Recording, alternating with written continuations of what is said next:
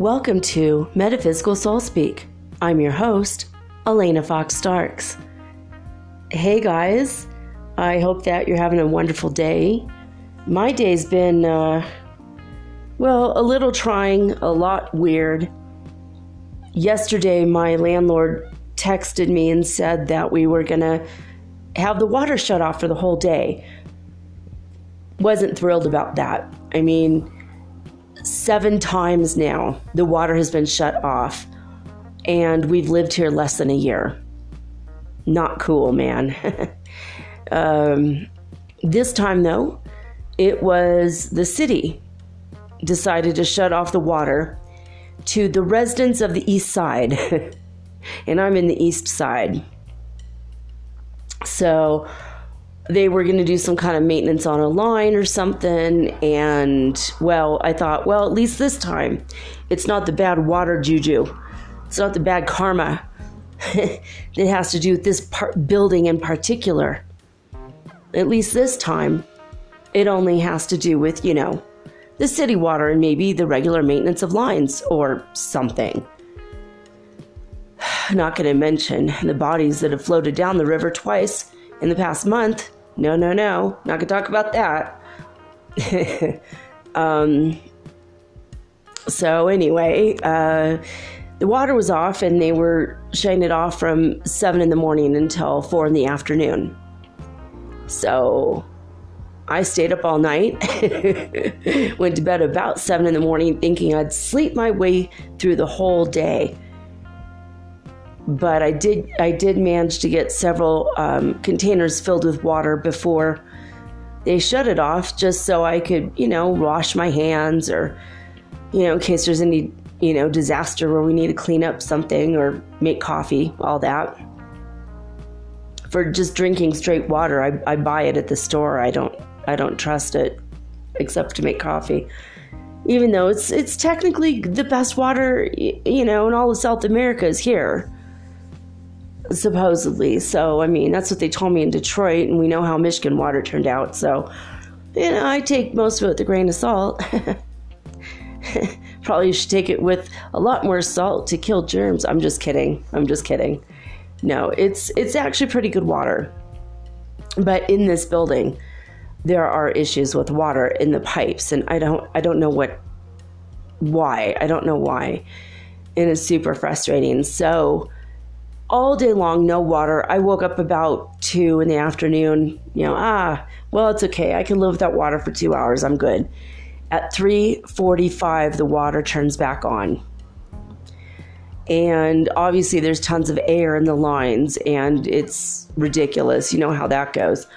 You turn on all the faucets, get the air out of the lines, and the water's spittering and spattering everywhere, and it's just it's obnoxious. It's obnoxious. So everything was great. We're like, oh, thank God. We got water. We're good to go. Everything's going to be great again. Within two hours, I kid you not, a water main breaks in front of our frickin' building after all the water crews go home. And they weren't fixing the pipe in front of our building. Oh, no, no. They were fixing it somewhere else in the city. You know, but it was this side of the town. So, in front of our house, talk about the bad water karma again, the bad juju with the water or water spirits, maybe. Boom, right in front of our house, big fat flood. Huge flood from a sewer pipe burst. Once again, we don't have water. It's like excruciatingly uh, frustrating, you know? And I, I told my landlord, okay, so the water main broke. And he says, well, they said it was going to be fixed by four in the afternoon. I'm like, it was. But after it was fixed, it broke again in front of the freaking building. What happened here? Why is what's the bad water karma here? With this building in particular, why? And he says, um, I don't know anything about that. It has to do with the city, not us. I'm like, it's happening in front of the building. There's a water main up and down the street for miles. Why exactly in front of the building? We had a flood here. And he goes, Wow, that sucks. That's what the landlord says. Wow, that sucks. I'm like, Well, this guy's not going to help me. you know, he doesn't know, he has no clue spiritually, he doesn't pay attention to anything in in this realm, you know, so he doesn't see the greater picture of anything. You know, a nice guy though, real sweet person, but I'm like, well, I'm not gonna get anywhere with this guy, so whatever. I'm like, yeah, okay. So another couple hours, the water main is fixed, everything is good again. Thank God they were working after hours, and everything is good. All right, fine. Two to three hours go by, and we hear another pipe burst inside the building inside the building, upstairs. Thank God, not on our half of the building, the other half of the building. Now we're getting uh, cracks in the freaking ceilings. Cracks are wet and opening up. And the people are like, I don't know, what do we do? Let's just stand around with our thumbs up our you know whats and do nothing for like 20 freaking minutes It's like turn off the freaking water. That's the clue. And then they turned off the water. And then 10 minutes later, they turned it back on again. And it's like trickling down the freaking staircase. You know, we have, we're in a five story building. It's trickling down, it's flooding downstairs. Inside the building, there's a flood. And then after 10 minutes of, don't know what to do again, then they turned off the water again. And then 20 minutes later, they went ahead and turned on the water again, and it's flooding downstairs. You know, the same damn thing. Like, what the hell is wrong with people? And what the hell is wrong with the water juju here? It's like really bad, like bad water karma. And we're just like, you know, this is like not only just going down the stairs, it's like trickling into the freaking electrical systems. It's getting in the cracks. We're scared of an electrical fire. We're scared the building's just gonna freaking crumble and collapse. You know, it's like if we were having a, an earthquake right now at this time, I mean, that would not be good, dude. I, like, I'm scared. I don't know. I know I have to get out of the building. My higher guidance says in four to six months, um, an opportunity will present itself in which we're going to be able to buy a house here. I don't know what that means because I don't have money to buy a house, but hopefully things will get better. But it's like crazy, right? I mean, uh, it's just so frustrating. And I've had a lot of water issues around me, like near me. like the water wars in Peru. We got through that okay, but that was really hard. When the water got turned back on after like seven to 10 days without water, um, there was bacteria in the water we didn't know. And even though we boiled water, we had cooked with it and stuff. Um, everyone in my family got um, H. pylori, and we were really sick. And now, 14 days, we have to go on medication to get rid of it. Um, it was ridiculous. And now we all have H. pylori, even still, even though we got rid of it. Now we're like more prone to it. My kids were always prone to it. Now I'm more prone to it. It's like water issues suck, man. It's like a basic human right you know, like to have potable water. And so many people in the world don't have it. And I'm just, I don't know. I've been talking to people in other countries. There's a man in Ghana. I gave him some ideas. I'm like, look, it's not very expensive. It's very, very cheap to pull water out of the air. You don't have to pay your bills anymore. You know, for most of your water, you could get it directly from the air and it's already filtered. And I told him the way to do it with the filter and everything. But it's just, um, I don't know, man. I worry about people don't have water every day. But the fact that this keeps happening in this building, which is new ish, I don't know. And they're trying to sell, and they're they're like trying to sell one of the apartments for eighty five thousand dollars in this building. I know I would never buy in this building, not even for sixty thousand dollars. I wouldn't buy an apartment in this building. I love my apartment; it's beautiful, but not with all the water issues. No way, so scary. But um, I don't know. I don't, I don't know. What, I've I've got to contact the water spirit, see what happens. I mean, something happened that made the fairies mad don't ever do anything to piss off the fairies, especially the water fairies. I mean, that's like the worst thing you can do, clearly. Anyway, um, so I asked my higher guidance before we got on here, and our ascension symptoms scale today is 91. It's not bad, it's going down a little bit, so we're probably going to start to feel a little bit better. But over the past few days, it's been reported. It's not only something I'm feeling and my kid is feeling, but a lot of people around the globe are reporting the same symptoms, um, brand new symptoms for the week. The same old, same old, you know, as far as the um, ringing in the ears and um, throat chakra issues we've been having for the past month or two. Um, the immune system thing started four or five days ago, where our immune systems systems are being completely revamped. So expect, you know, there might be a couple snags as far as being sick or not feeling good, being under the weather, mentally foggy, um, a little bit sleepy, tired, not together, not totally, you know, with it.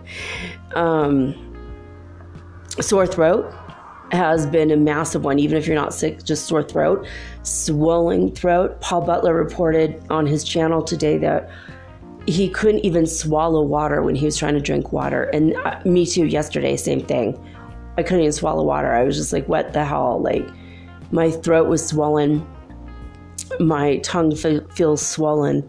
My mouth is swollen inside. Um, but I'm glad to know that other people are reporting the same thing because now I feel like, all right, well, I thought maybe it's because I was sick, but now other people are going through it.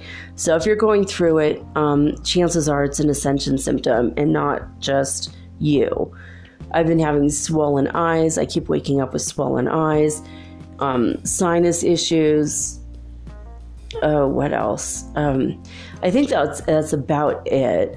The water weight issues I'm still having, but it's not as bad as it was it's still pretty pretty prominent though.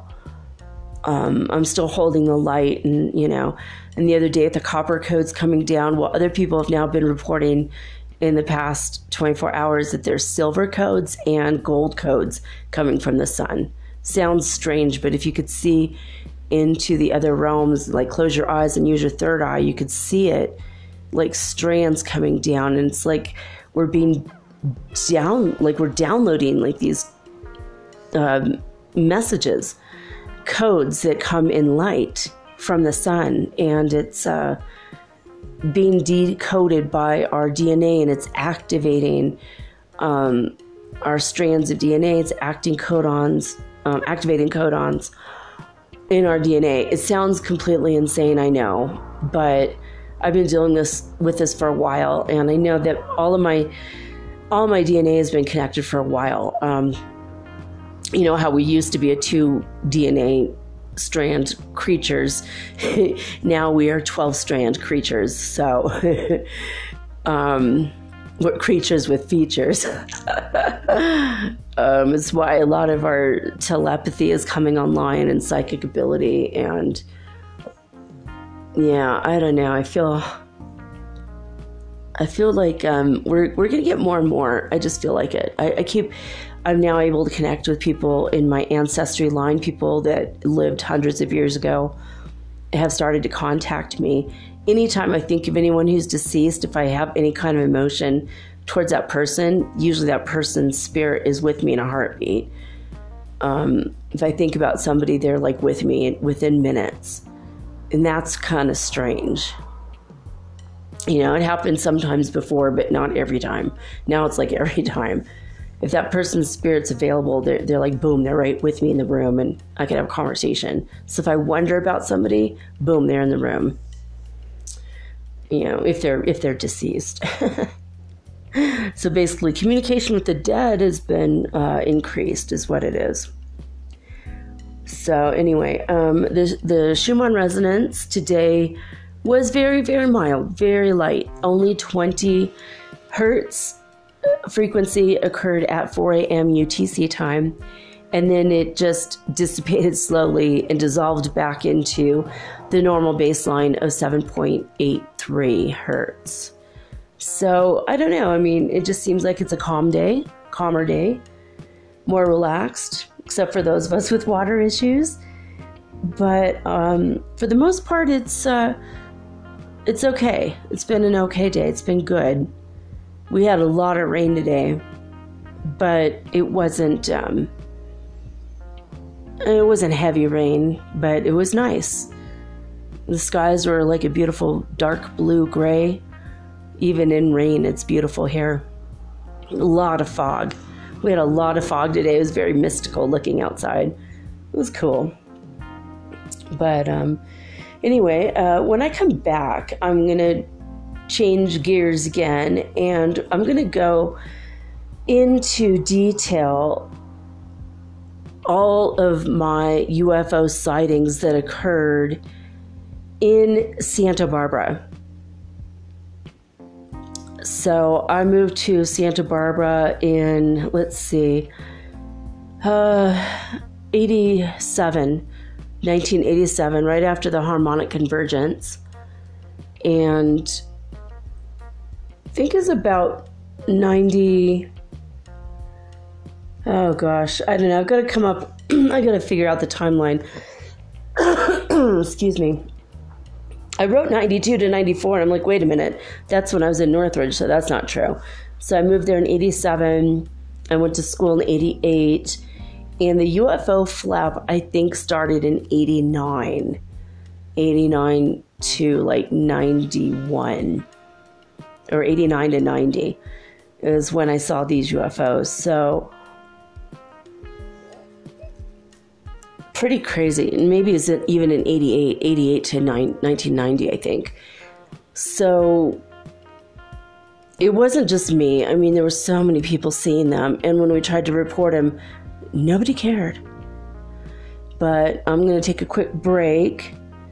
And I have some coconut water here. This is a crazy, a quick little crazy story. I, I ordered food from this restaurant and I decided to order coconut water. It was on their menu. And I live in the land of coconuts, so I thought, good, local coconuts, right? I get this can and it's filled with, I mean, it's delicious, by the way. If you ever get your hands on the brand is My Way Agua de Coco or My Way Coconut Water. And the can is green and white. It's refreshing looking.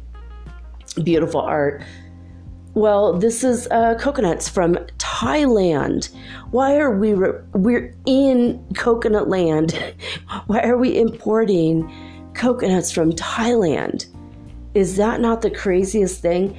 Anyway, it's got pulp of the coconut in it and it's fresh. It's like I just cracked it open with a machete myself and I'm drinking it with a straw. Is what it, it's like. I've done that in Mexico and Guatemala oh God, dozens of times. And it's just like that. It's phenomenal. I don't know if you ever have the opportunity to get coconut water fresh. I highly recommend it. Although the more mature coconuts are sweeter, sweeter coconut oil. But this is our coconut uh, water. But this is so strange. It's just it's just water, a little the coconut water, a little bit of sugar, and vitamin E with the pulp of the coconut in the water of the coconut's first ingredient. So, but I'm like, why are we why are we importing it from Thailand? How weird, right? it's excellent though. Coconut water locally isn't doesn't taste this good, so it's not just the sugar, it's just the flavor of the coconut. It's like traditional coconut, like what you put on a German chocolate cake. Here the coconuts taste a little different. think it's a different species or something. But anyway, I just thought I'd mention that because how weird, right? Another water issue. I'm just kidding. Totally different kind of water, but very, very weird. Anyway, when I come right back, we're going to talk about all my UFO experiences in Santa Barbara after this.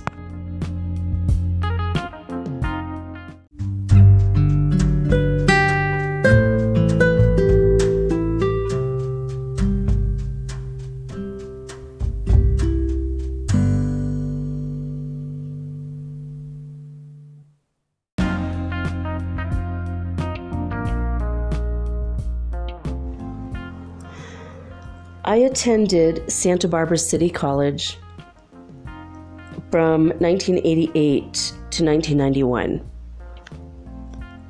And in 1989, I started seeing UFOs. I saw them for about two years on and off, 1989 to 1990. And I don't know, guys. I mean, these stories I'm going to tell you are pretty trippy.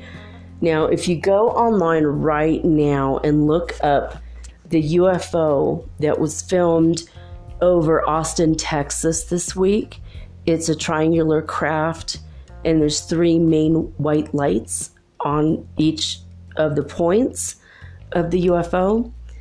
Pretty much what I saw repeatedly, like almost daily I mean, I got so used to seeing it that I was just like, I'd be talking to somebody and I'd be like staring up at the sky and they're like, What are you looking at? It's like, Oh, I'm looking for the UFOs. I see them every single night. And usually the person I'd be with would be like a skeptic. Oh, I don't believe in UFOs.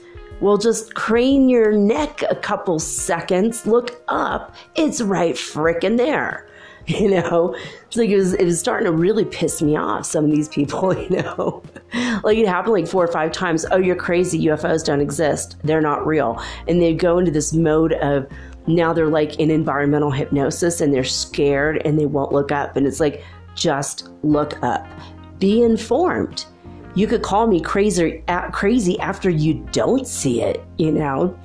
It wasn't like a satellite going. I know what satellites look like. I mean, these were huge, huge, like football stadium huge, right? You know, but they were way up in the air, but they looked like they were they were enormous. And I'm not the only one that saw them. so I'm going to go over some of these some of these sightings that I had. I can't tell you every single one of them because it was literally every day every single day. It's like as soon as the sun went down, here come the UFOs. Or maybe during the day they were there too, but I didn't look in the daytime. I just, you know, always thought, okay, it's dark. Now I'm scared because here comes UFOs. So, um, let's see here. After this started happening, I do want to mention this before I get into the actual stories. After this started happening, and I saw absolute, beyond a shadow of a doubt, real UFOs.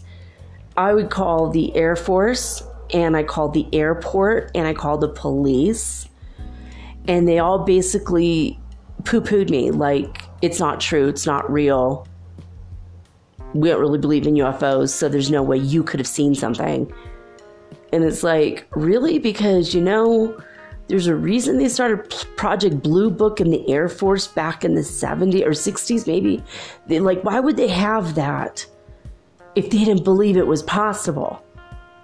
And turns out, I think that they were just uh, a, disem- a disinformation, you know, um, dissemination of disinformation campaign. I just feel like it, it was just meant to be like, yeah, it's not real. None of it's real. It's all crap. I mean, the minute that Trump got into office, the CIA just released all the freaking documents.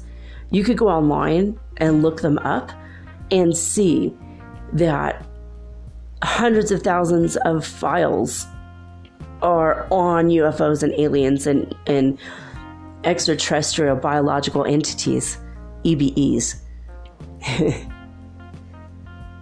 I mean, there's so much footage now. There's so much footage. Like every single day there's footage. other countries have well admitted it to the people and to the world that, yeah, of course we have UFOs. It's true. A lot of people have seen beings. There's a lot of footage of beings now. So we're not really able to be ostriches anymore about this. Can't just stick our heads in the sand and hope it all goes away. you know, I mean, cows are being mutilated, crop circles are being formed, people are going missing. I mean, hundreds of thousands of people have gone missing, straight up missing, and only out of national parks in the United States. That's specifically what I'm talking about. Missing 411 is a book. I think it might be a documentary now too. Just look that up on YouTube or just on, you know, do a Google search or a Bing search. You're gonna, you'll see what I mean. You'll never want to go to a national park again and you're not really going to want to hang out outside much. But they're not all malevolent, but they're also not all benevolent. it's a really freaky thing. I mean, we don't know what they are. I'm not going to go into that right now, but I'm just going to tell you of the actual UFO crafts that I've seen. I've seen. So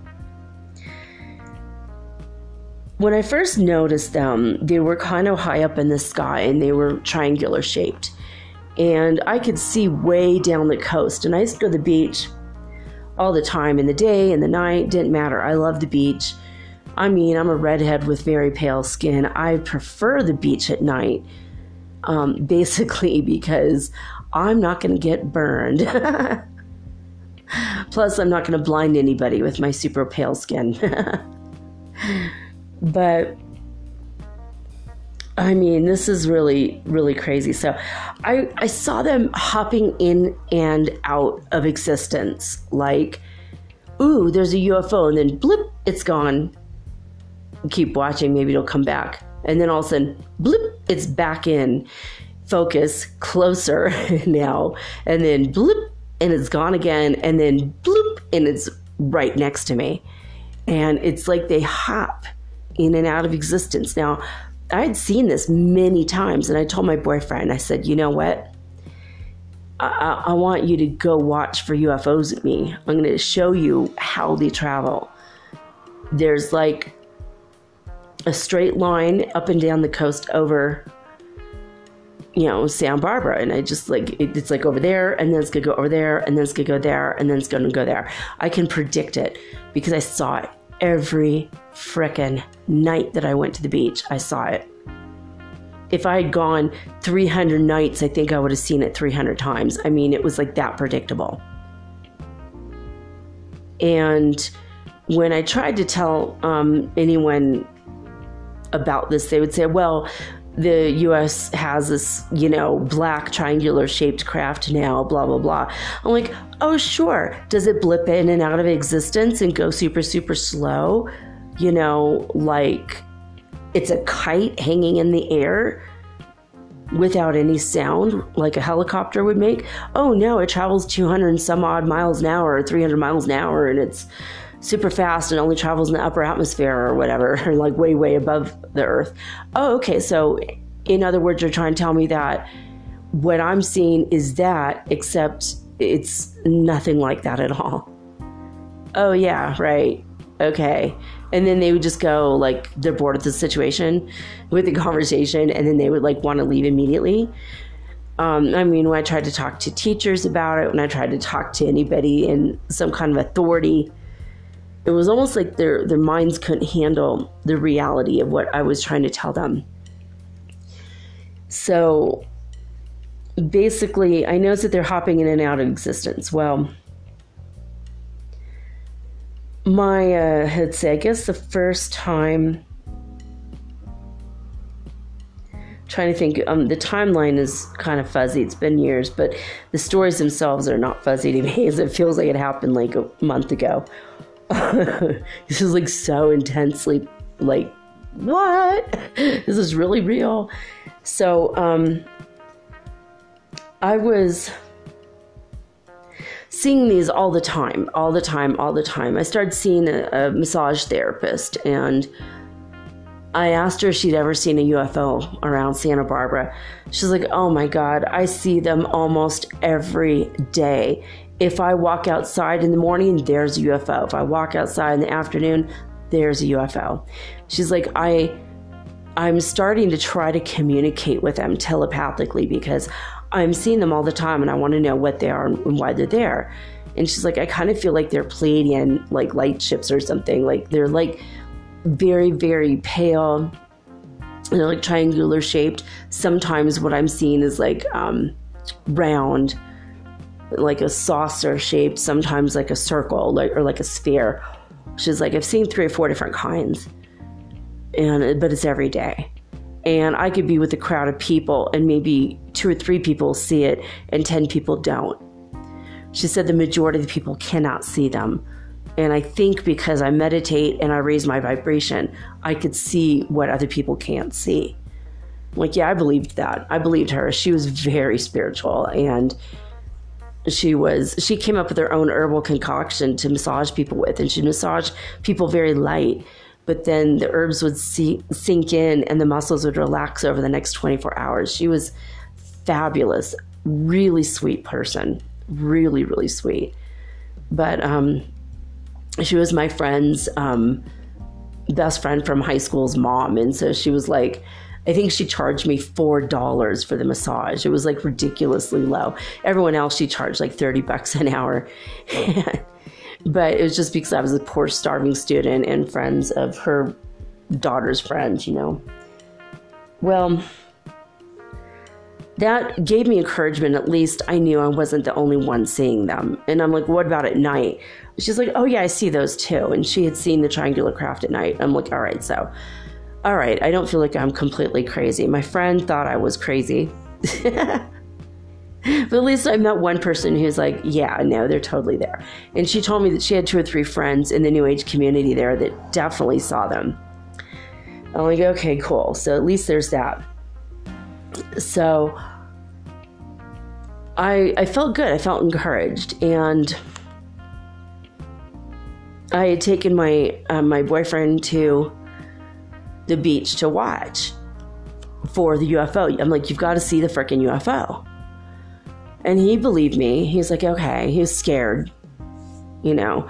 And, and actually, before that, um, we had been, I had been um, shopping at this store, and um, it was like a little pharmacy or whatever. And this um, book had just came out. It was brand new. Um, Whitley Strieber's Communion with the the face on the cover. You know what I mean? The face. And I, I just stood and stared at that book, going, "Oh my god! Oh my god! Oh my god! Oh my god! Why is that so familiar to me? Why am I terrified and I can't move?" And I felt like a deer caught in headlights for like ten minutes. I was absolutely terrified of the figure on the book. I was afraid to touch the book I was just like freaking out. I'm like, what is happening? So I knew I'd been abducted like many times, but I didn't have a, a, conscious recollection of it. And I started to get more and more interested in it. And that's when I went and I started reading Bud Hopkins' work. I started reading all this other stuff. And I started realizing, oh my God, like I, I'm being abducted. And I know I've seen ships, I've seen a lot of crazy stuff in the skies you know, even in Minnesota, growing up my whole life, I've been abducted since I was a baby. So I knew it was happening, but it was finally in my conscious awareness. So after seeing the UFOs quite a bit, I took my boyfriend at, at the time. I said, let's go. And I'm like, look, I have an idea. let's go to Caesar Caesar to get pizza pizza. and we'll go to the beach go to the beach beach. Just kidding. So we'll go to the beach. We'll go like to the cliff beach. So basically, there's a parking lot there. We parked on the um, cliff, which there's a parking lot. It's a park, and the cliff is overlooking the ocean. It's like really romantic. It's Santa Barbara is a gorgeous place. If you've never been, go. By all means, go. But very spiritual place. So I'm I'm sitting there with him, and the pizza is too hot to eat. And we know it's going to take like 10 minutes to 20 minutes to cool it down. So we decide we put we were in a little Toyota, like a 78 Toyota Corolla. We put it up on the dash. And you know, back in the day, you know, you buy one, you get one free. It was just the way that Caesar operated. They didn't deliver, so you saved money on the delivery. You had to go pick it up. So I'm like, since you have to pick it up anyway, might as well, you know. And the, it was fresh from the oven, made to order, and it was too hot to eat. So we just started looking around. You know, let's look at the ocean. It's beautiful. Look over to the right, and there's this person rocking back and forth and crying uncontrollably. And we're like, well, that's odd. Huh, wonder what's up with that person. And my my uh, boyfriend said, well, maybe they're schizophrenic or something. You know, maybe they're mentally ill. There's a lot of mentally ill you know, people here because he was working with them. So that's, he had his skewed version of things. Like, yeah, maybe, or maybe they, you know, broke up their sweetheart. You know, like, so we started like speculating just, you know, what you do when you don't know anything about somebody and you, maybe it's this, maybe it's that. Hey, maybe it's that. maybe they spilled their milk. Maybe they broke their shoelace, you know, maybe they had to fight their mom, you know, just whatever stupid thing. And, and then this person started wailing out like they're absolutely terrified. Oh, you know, just this horrible, gut wrenching, blood curdling wail. And we're like, what the hell? We're like, you know, I, I don't want to look at that anymore. Let's look at the other side. So we all turn our heads to, or we, we all, both of us turn our heads to the left. And there's like a crowd of 10 people staring up at the sky, pointing, and they have their hands over their eyes as if they're shielding themselves from the sun, which was insane because it was nighttime. We saw three people do that. And like, what are they doing? It was really weird, right? One woman had a visor on, like she'd just come back from the golf course, which was also very weird because it was at night. But it was it was warm out. It was, you know, I think spring or summer, I don't know, but it was warm out. Probably in the is in the spring, I think, because I was still in school you know, I wasn't in my summer break. But we look up, I'm like, okay, look, here comes a UFO. That's what they're looking at. And they were all looking for the UFO. They knew it was gonna be there. And so we we look up and all of a sudden, blip, there's the UFO. And I said, There it is, there it is. And my, my boyfriend's name was Bob. I'm like, Bob, there it is, there's a UFO. I told you. I told you. I felt so vindicated. I'm like, you see it, right? And he's like, yeah, that's a UFO and and then all of a sudden it blipped out and it blipped in again and i'm like it's gonna blip in again just right now one two boom there it is and he's like oh yeah holy crap it's so much closer i go now it's gonna blip out and it's not gonna blip back in until way past us this took place over the course of maybe five minutes so now the pizza is a little cooled off right and, but not enough. We were like, oh, it's still warm. It's still warm. So I don't know. I think, I think um, we're just gonna wait a little longer, right? So then we noticed this is really freaking weird. Right directly in front of us, there was a barbecue pit, like a grill.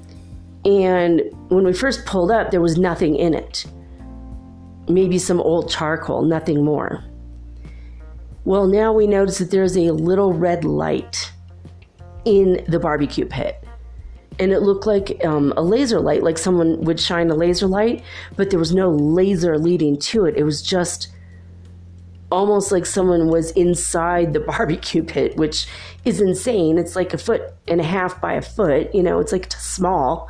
No one's there. We could clearly see that no one's there but it started glowing like an ember and it gets brighter and brighter and brighter. And I'm like, what the hell is that? And when I say it's right in front of us, it's like, I don't know, 10 feet, not even, maybe seven feet from the car. and he's like, I don't know, what is that? That was weird. And we started staring at it and it just got brighter and brighter and brighter. And he's like, I'm like starting to freak out. I'm like, yeah, me too. I'm like, whoa, do you want to move? He's like, no. Like that was weird. It was like another five minutes. This thing was in the in the barbecue pit, and then all of a sudden it just phew, gone. That was weird. Well, it's been about ten minutes. Let's eat our pizza. We go to get our pizza. It's ice, frickin' cold. My boyfriend starts to completely freak out. He goes, Something happened to us. Something happened to us. I know something happened to us. And I started freaking out too. The pizza was so cold, it felt like um, it had been in a refrigerator. but only 10 minutes has passed. We look and the people are gone. The wailing person is just, I think, I can't remember if they were there or not. I think if they were, they were calm because they weren't wailing anymore. They were just kind of, you know, shaking. I kind of remember that at one point the person was shaking and stopped wailing, but I don't remember if it was before or after the light. But I do remember that light. And we looked at the time, and Caesar's closes at that time, closed at that time, at 10 o'clock at night promptly. In fact, sometimes five to 10 minutes early they would close. It took us five, 10 minutes, not even 10, like five, six, seven minutes to drive to that park and the whole thing with the person wailing and the people looking up and the UFO, all of that took place in what seems to be 10 or 20 minutes. So it would have been 10:30, right? You would think. It was 11:36. We had an hour missing time. We get home, my boyfriend starts panicking and freaking out, completely freaking out, shaking, scared to death doesn't know what the hell happened, but something happened. And he's like, I think they probed me or something. I'm I'm freaking out. I feel violated, like like raped her you know, like he was just like I don't know. He was freaking out. I'm like, yeah, they, they do that to me. They've been doing that to me my whole life, and they've probably been taking you too. and now that you're with me, they're definitely gonna take you more if they weren't already. And he's like, and I'm like all calm about it but I'm still kind of freaking out inside. Well, that was the first story. Now, um, within a month or something, I had I had a uh, feeling about it again, and I called my friend Mike and I said, "Okay, look, this is the deal. Every freaking night I'm seeing UFOs, and every freaking night I, he's like some people see it some people don't you know and i you know i called him a lot we were talking about it and he knew that this was going on well one night i have a feeling that i have to go now and i'm getting like a telepathic message from them whoever they are and they said go to the beach now and i'm like but i don't this is before i had a car i'm like i don't have a car and I can't get to the beach now.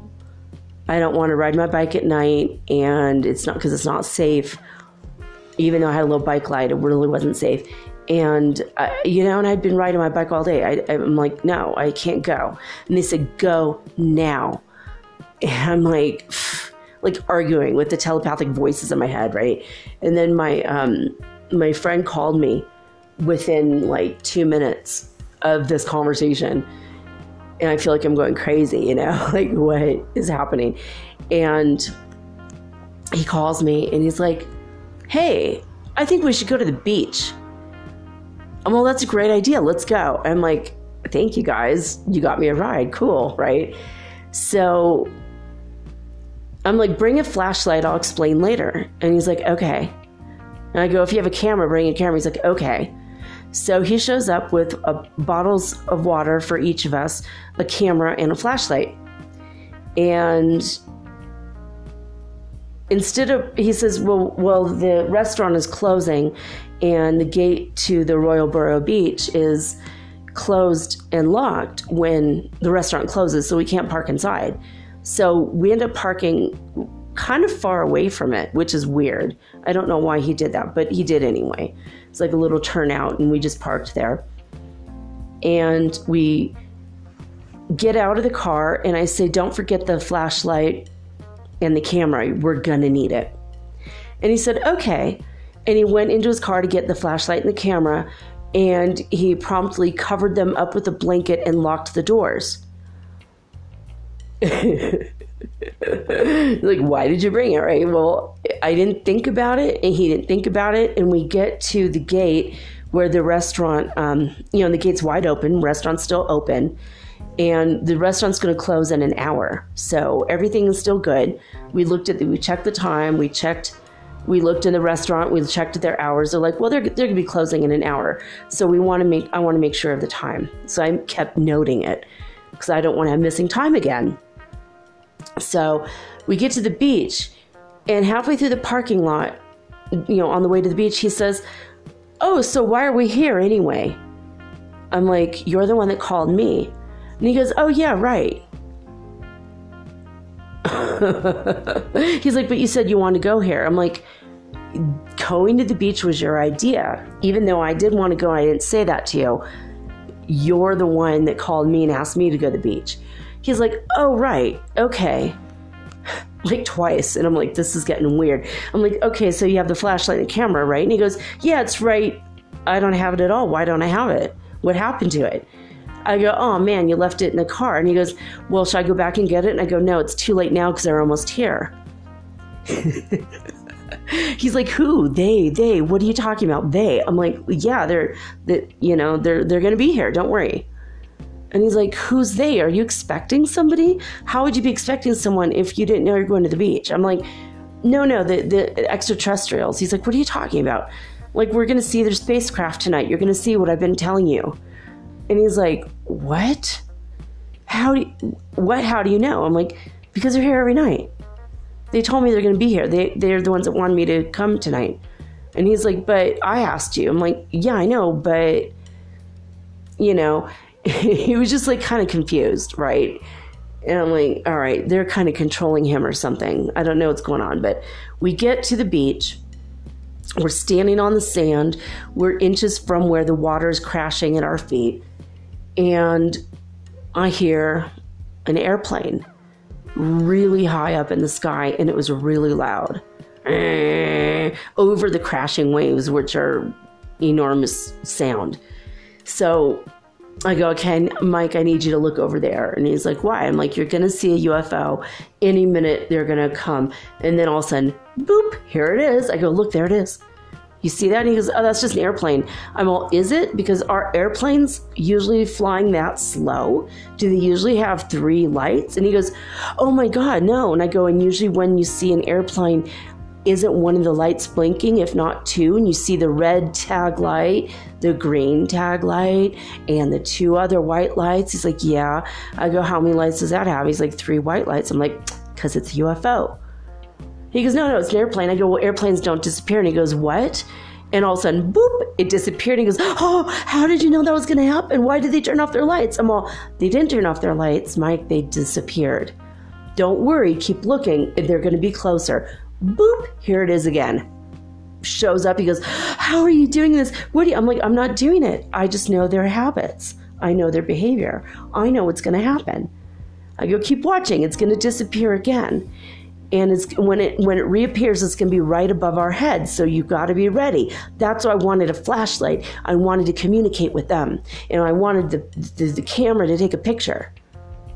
You know, I'm like a serious UFO researcher here, you know? And he goes, How do you know all this? I'm like, Because it happens every night. All of a sudden, boop, it's gone.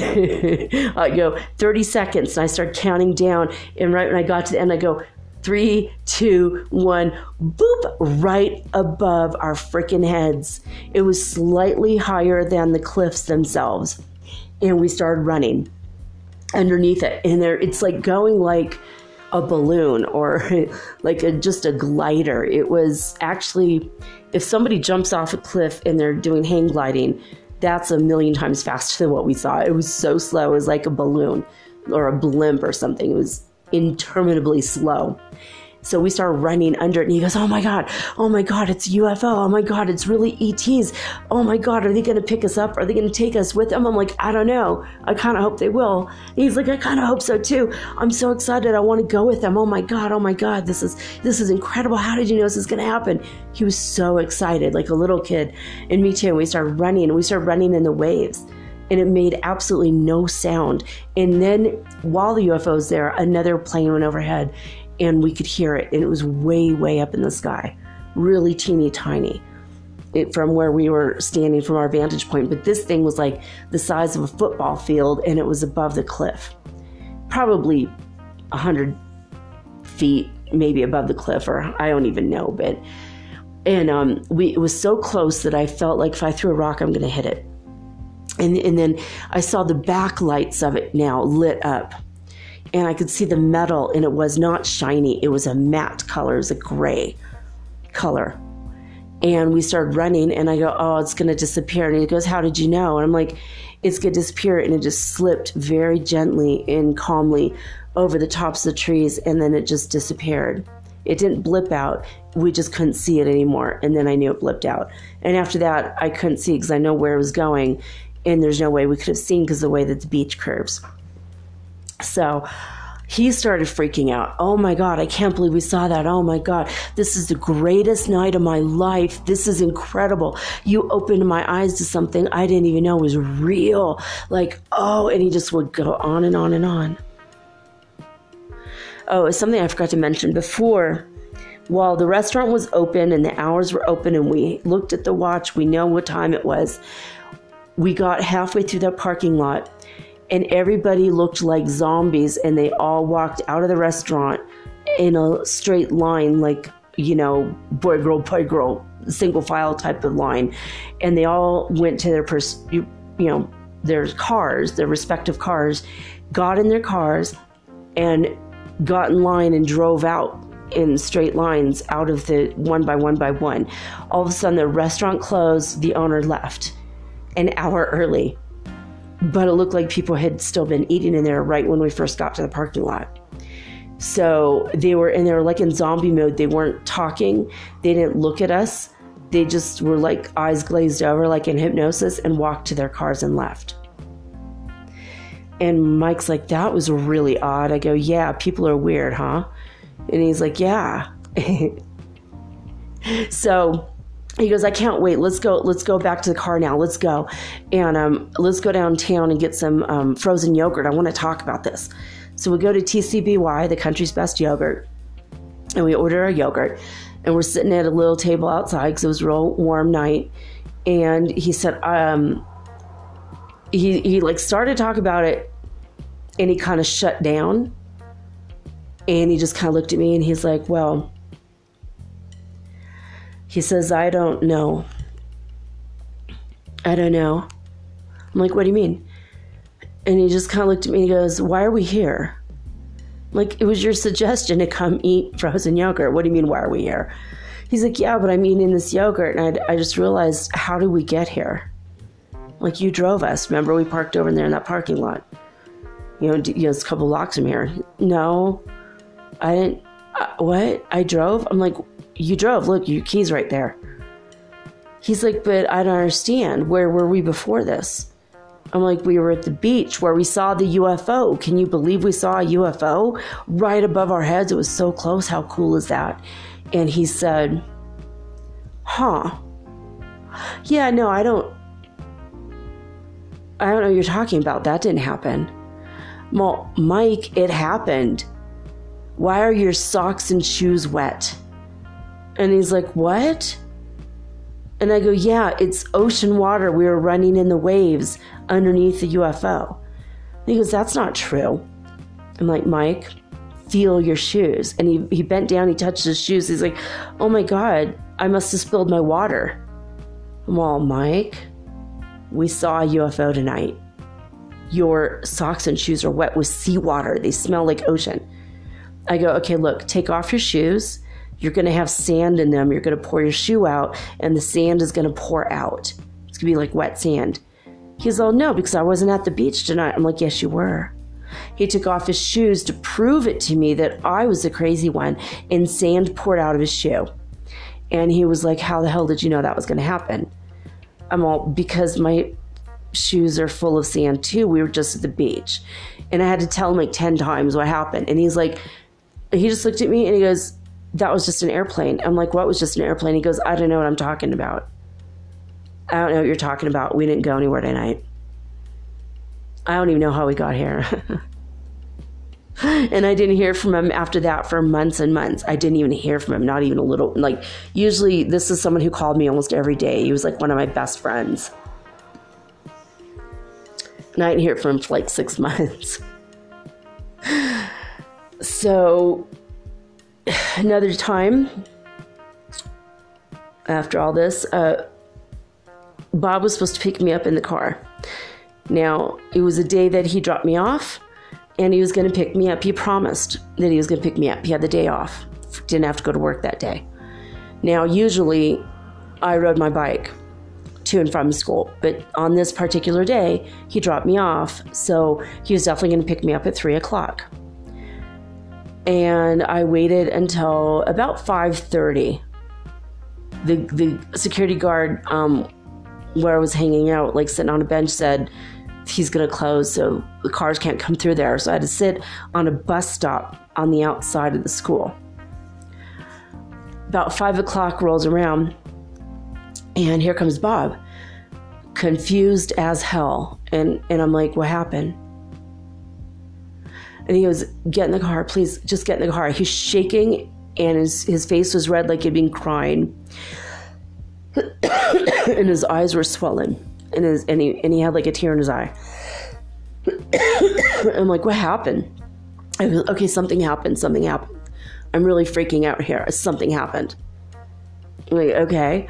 He goes, I'm so sorry I'm late. I had no idea. Now, this is a person who has like a, a clock in his brain so perfect that he's always within two minutes. You can ask him day or night what time is it. He always knows what time is it. So he um said, Well, I was at the beach meditating, you know how I do, and I went at one, knowing I had to pick you up at three, and I set my internal clock. You know how I am. So I was only going to do it for 90 minutes, which is plenty of time to get sun because I don't want to get too burned or something. And I went and I sat down and meditated. Within 20 minutes, I woke up and there was a wolf standing on the beach directly in front of me. And it walked right up to me and it put its head against my head. And I woke up at five o'clock. Like, what do you mean you woke up? You have a wolf, a wild wolf standing there with touching your head with his head, and next thing you know, you're just asleep. That makes no damn sense. He goes, I was abducted. And he like started crying. He's like, I, I don't know what happened. I, I have like so, I have like hours of missing time. I have like four hours of missing time. I don't know what the hell happened to me. And like meanwhile, I'm like sitting there waiting for him from three o'clock to five thirty, furious and he was like terrified when he showed up. He was in a state that he he was very logical. I called him Spock. It was his nickname for from me. He's very cold, not cold. He he came across as cold and logical. Swedish Norwegian guy, you know, he's just very logical. You know, very intelligent person. And he was just like, I, I don't know what happened. I'm terrified. Terrified. I, I, I'm so scared why didn't the wolf bite me or hurt me? Why? And when I came to, I was laying on the sand and I don't know what happened because I was in a meditative posture when I first got there. And I'm so confused. I don't know what happened. I, he's like, I just, he was so, so that was the next story. Then, not that long after that, he was at work. He worked until from 3 to 11 every day, five days a week. And, and on the over the weekend, five it was five days, you know, but I think he had like Monday and Tuesday off or something. But so it was one night in which he was at work and I got the call to go to the beach. I'm like, okay. And I went without hesitation. I don't know why. I feel like I was being controlled. Not normally for me to go to the beach. I parked my car the same place Mike had parked his car, walked to the beach, and nobody was there. It was after the restaurant closed this time. It was about 10 o'clock at night. And I walked around to the cliff about the place where Bob had seen the wolf. Sitting on the sand, and I felt like I needed to be a little bit more um, closer to the cliff. So I leaned my back up against the cliff, and rocks started to fall from the top of the cliff. Just little teeny tiny pebbles. And I thought, well, I'm going to be okay.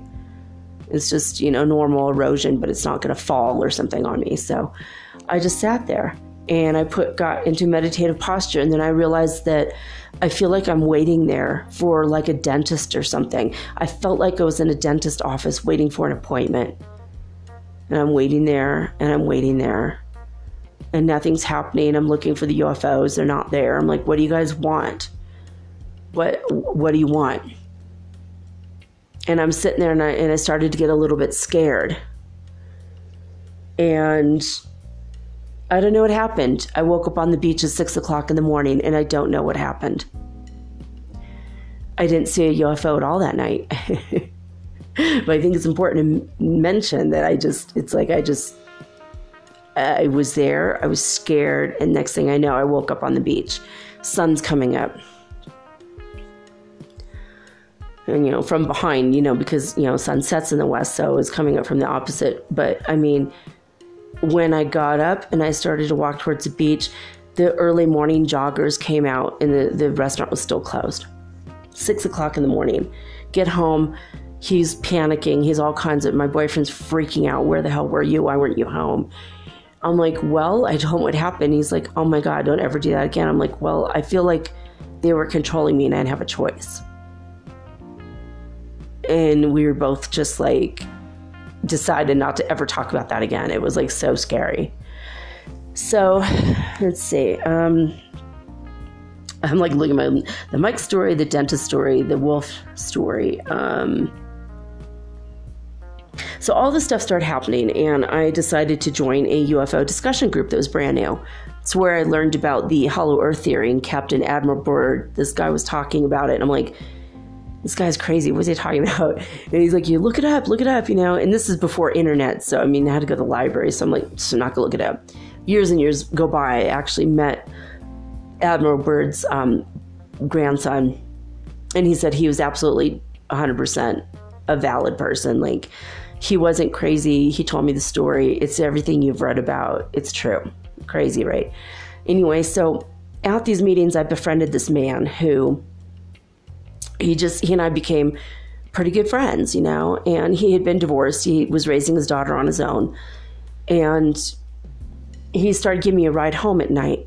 So, like, I would call him, and then he would say, "Yeah." So I didn't have to ride my bike. I'd take the bus downtown, and he'd give me a ride back. And it was just really cool. I was like, "This is so sweet of you," you know. But it was nice because we would have that moment. You know, there's like 20, 30 minutes to talk about what happened in the meeting. And one night in particular, well, there was a, there was actually one incident where we had a party, a holiday party, and um, he came with his girlfriend and they picked me up and we went to the party together. And on the way there he hit a cat. A cat ran out of the in front of the car out of nowhere. So he said i'm going to come back and deal with the cat later so he drove us to the party, dropped us off, and then he left and came back an hour and a half later and he looked a little bit crazed, like something happened. But he said, Why did it take so long? I don't know why. It's important because owls, cats, and wolves are like a cover story that the ETs use uh, so that when you look back on it, all there was was a cat but you have missing time and it makes no sense. Was I petting a cat for two hours? What? Or, you know, so like a cat went of the car. So he actually buried it, but that still wouldn't have taken like an hour and a half or whatever. You know, he was gone a long, long time. And I think he didn't bury it. I think he came back and said, Yeah, I just moved to the side of the road and came back. I'm like, Well, it's been like over an hour. and that was like a few blocks from here. So that was very weird. Anyway, so one night he's driving me home from our, our regular Friday meeting meetings, and he uh, asked, "What's going on? You know, how was my week?" I'm like, "Well, I had a really, really disturbing dream, and I can't shake it. I can't shake it." And he's like, What's your dream? And I'm like, Okay, the dream was I was waiting on a bench at the top of the cliff. On, um, you know, a cliffside was, I think, is what, what we called that part of the, I, I can't remember now, but this, or Edge Cliff, sorry, it was, it was Edge Cliff, I think, was the name of that section of Santa Barbara. is like a hoity toity. I mean, not as hoity toity as some of the other areas, but it's like maybe the t- in the top three. So I was like waiting out on a bus bench with a little girl. And I described what the little girl looks like, and we were waiting for the UFOs to come and pick us up. And they were going to take us somewhere and, you know, give us some kind of scans, and we were going to go somewhere um, else in the galaxy, and then they were going to come back and bring us to our homes, but we had to wait on the cliff, and that was my dream. And I woke up really scared because the UFO came and took us.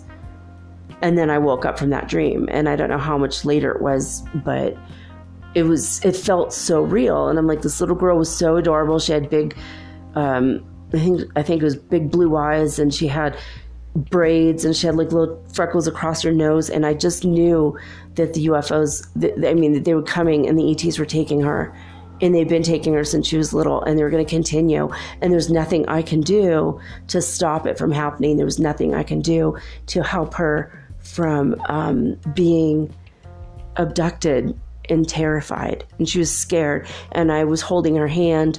And at one point i took off my coat and put around her. And i was holding her as if she was my own daughter. And this guy's like really scared hearing this.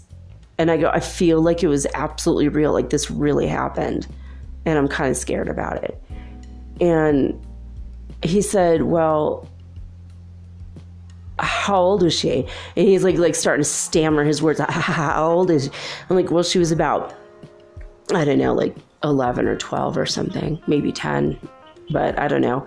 And and he goes, okay, so so so, and he's surfing. He's like, I never like mentioned this, but okay, you know, I have a daughter. I'm like, yeah, you know, I'm like, oh God.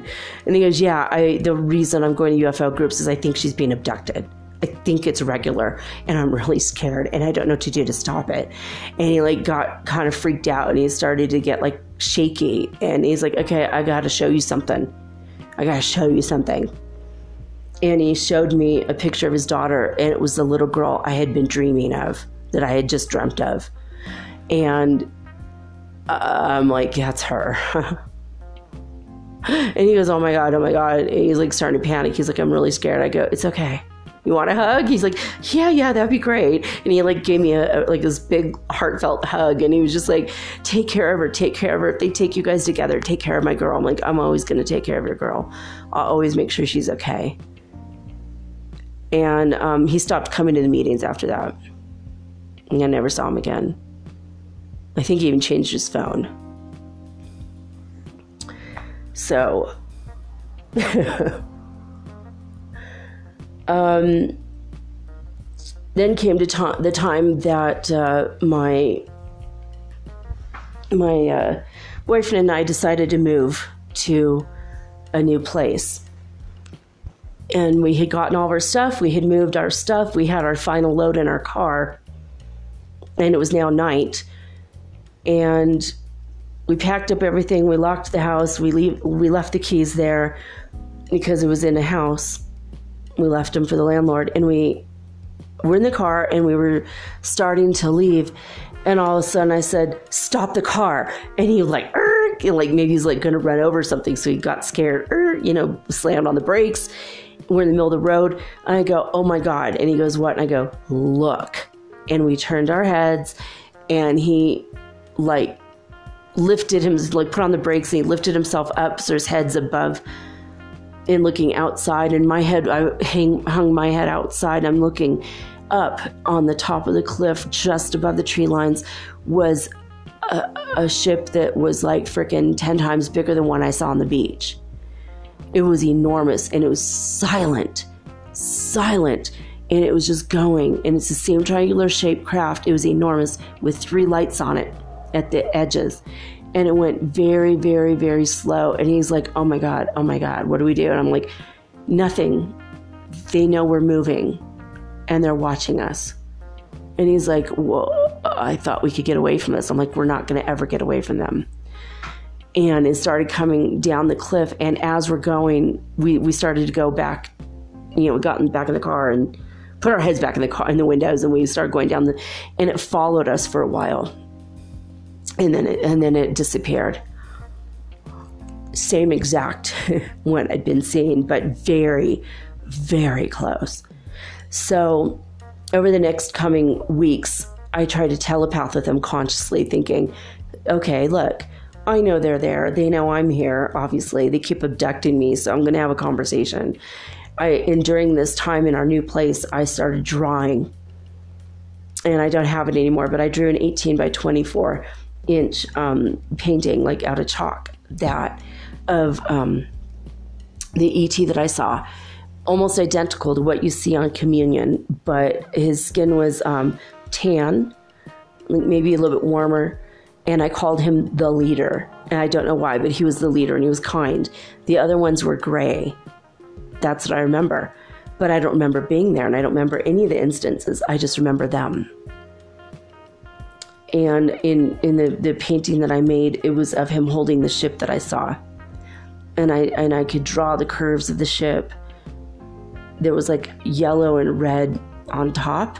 But how do I know what's on top of the ship when I couldn't see it on top of the ship? very weird. I can't explain this stuff other than these are the instances 100% I know they're true and real for me. It's what I absolutely saw, and there were witnesses.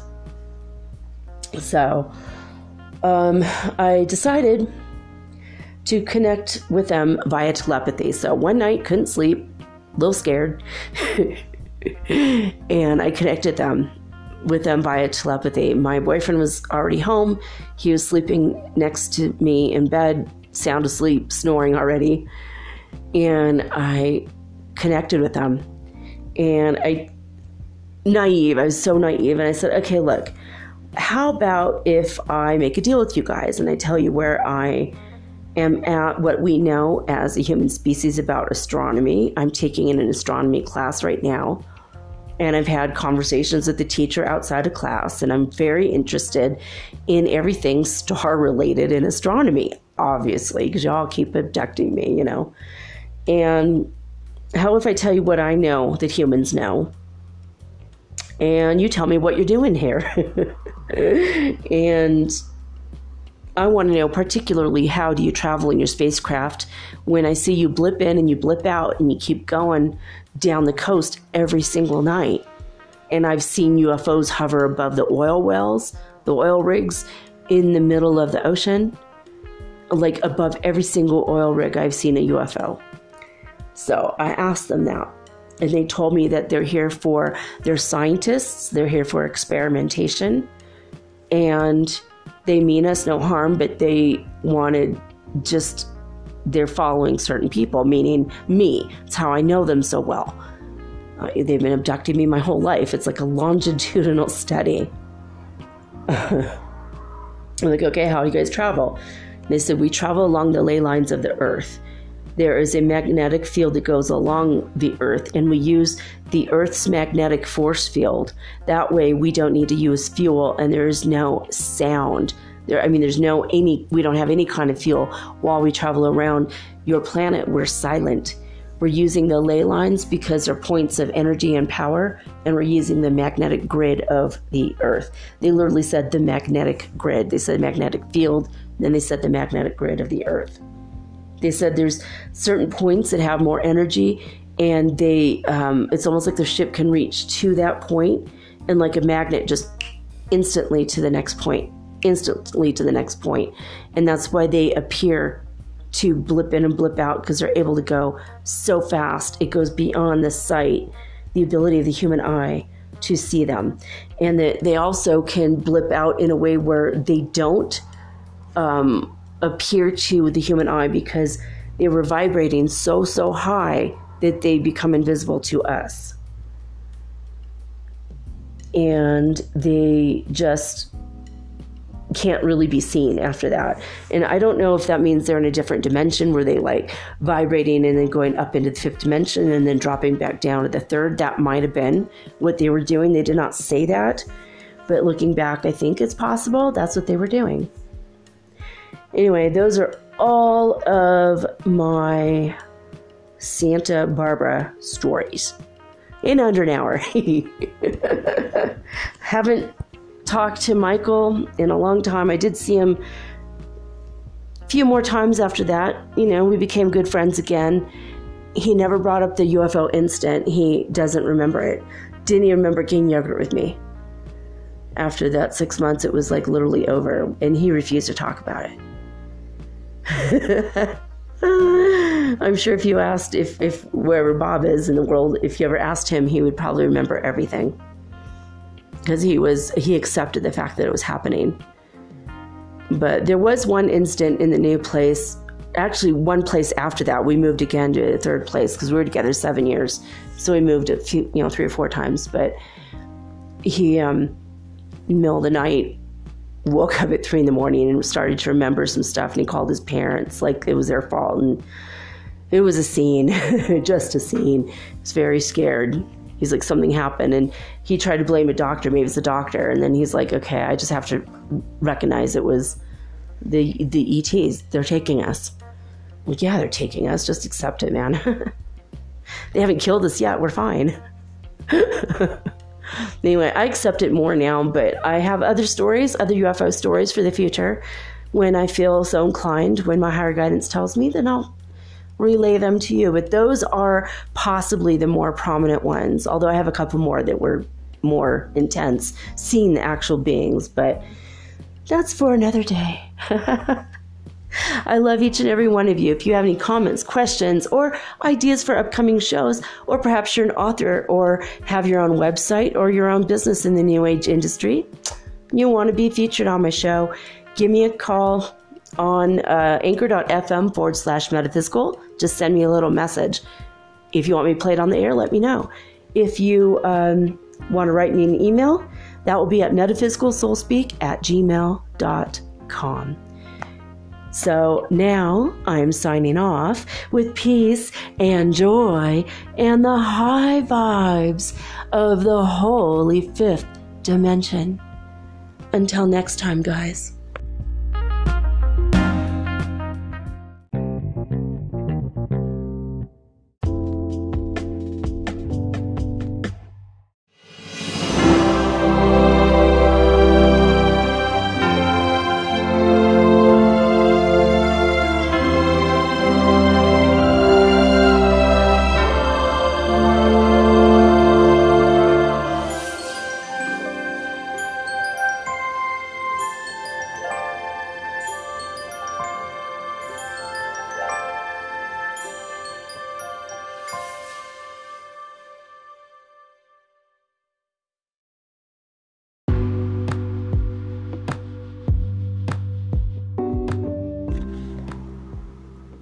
Metaphysical Soul Speak is run on sponsors and listener support.